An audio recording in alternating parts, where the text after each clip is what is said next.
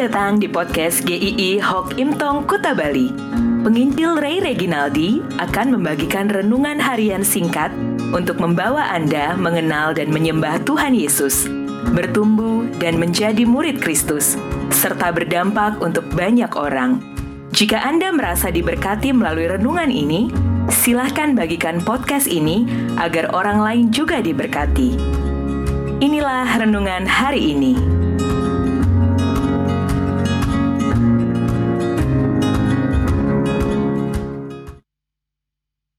Memento Mori 1 Tesalonika 4 ayat 14 Karena jikalau kita percaya bahwa Yesus telah mati dan telah bangkit, maka kita percaya juga bahwa mereka yang telah meninggal dalam Yesus akan dikumpulkan Allah bersama-sama dengan Dia. Memento mori adalah sebuah peribahasa Latin yang artinya ingatlah Anda akan mati. Orang zaman dahulu mengatakan, perhatikan guratan tangan kita, biasanya berbentuk huruf M di telapak tangan kiri dan kanan.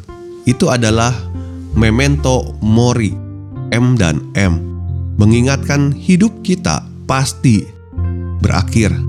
Entah kapan waktunya, tetapi pasti ada akhirnya.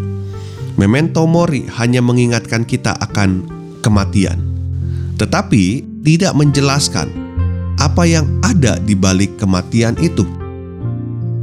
Orang yang sudah percaya kepada Tuhan Yesus seharusnya bisa menatap kematian, bukan lagi sesuatu yang menakutkan. Saat Tuhan Yesus terangkat ke surga, murid-murid pulang dengan bersuka cita. Apa yang membuat para murid bersuka cita? Ternyata ada garansi yang mengiringi kepergian Tuhan Yesus bahwa Dia akan datang kembali. Ini seharusnya membawa pada kepastian akan pengharapan orang-orang percaya juga. Rasul Paulus dalam 1 Tesalonika 4 ayat 14 mengatakan, "Untuk orang-orang yang ada di dalam Tuhan Yesus, ada garansi berkumpul kembali dengan Tuhan Yesus." Dan itu tidak akan pernah berubah. Pemahaman akan kedatangan Tuhan Yesus kembali akan mengubah pemahaman kita. Cara pandang kita akan berbeda akan kematian. Janji kedatangan Kristus yang kedua itu lebih menghiburkan orang-orang Kristen awal yang hidupnya penuh penderitaan karena imannya. Ada kepastian bahwa setelah kematian untuk orang-orang percaya akan dikumpulkan Allah bersama-sama dengan Dia. Ada tempat yang pasti, ada satu keberadaan yang pasti bahwa kita bukan dihukum, tetapi bersuka cita. Kehidupan di dunia ini memang tidak bersahabat, penuh kesusahan dan penderitaan, tetapi pengharapan ada untuk setiap kita yang ada di dalam Tuhan Yesus karena kita akan bersamanya selamanya. Kehidupan setelah kematian durasinya jauh lebih lama daripada kehidupan di dalam dunia ini, yang hanya sementara semuanya. Maka akan ada kebahagiaan berlimpah yang akan kita nikmati nantinya.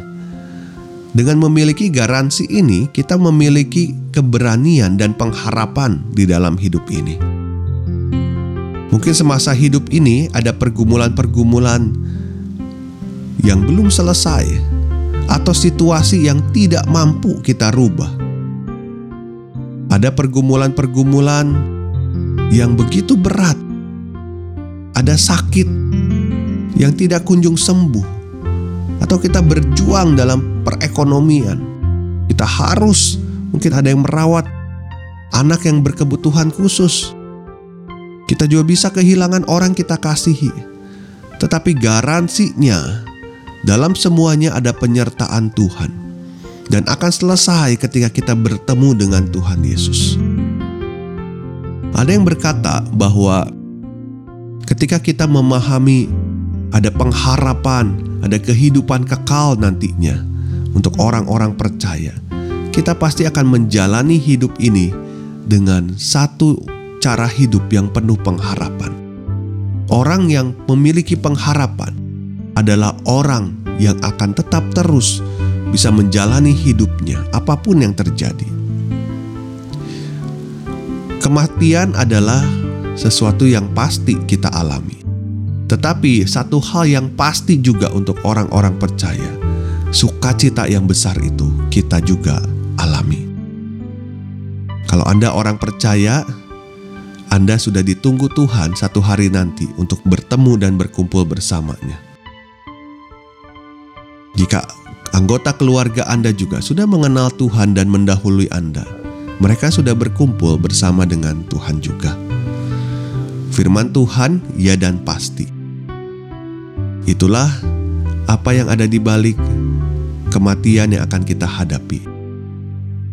Firman Tuhan sudah menjelaskan bagi kita hal yang penting hari ini tentang kehidupan setelah kematian.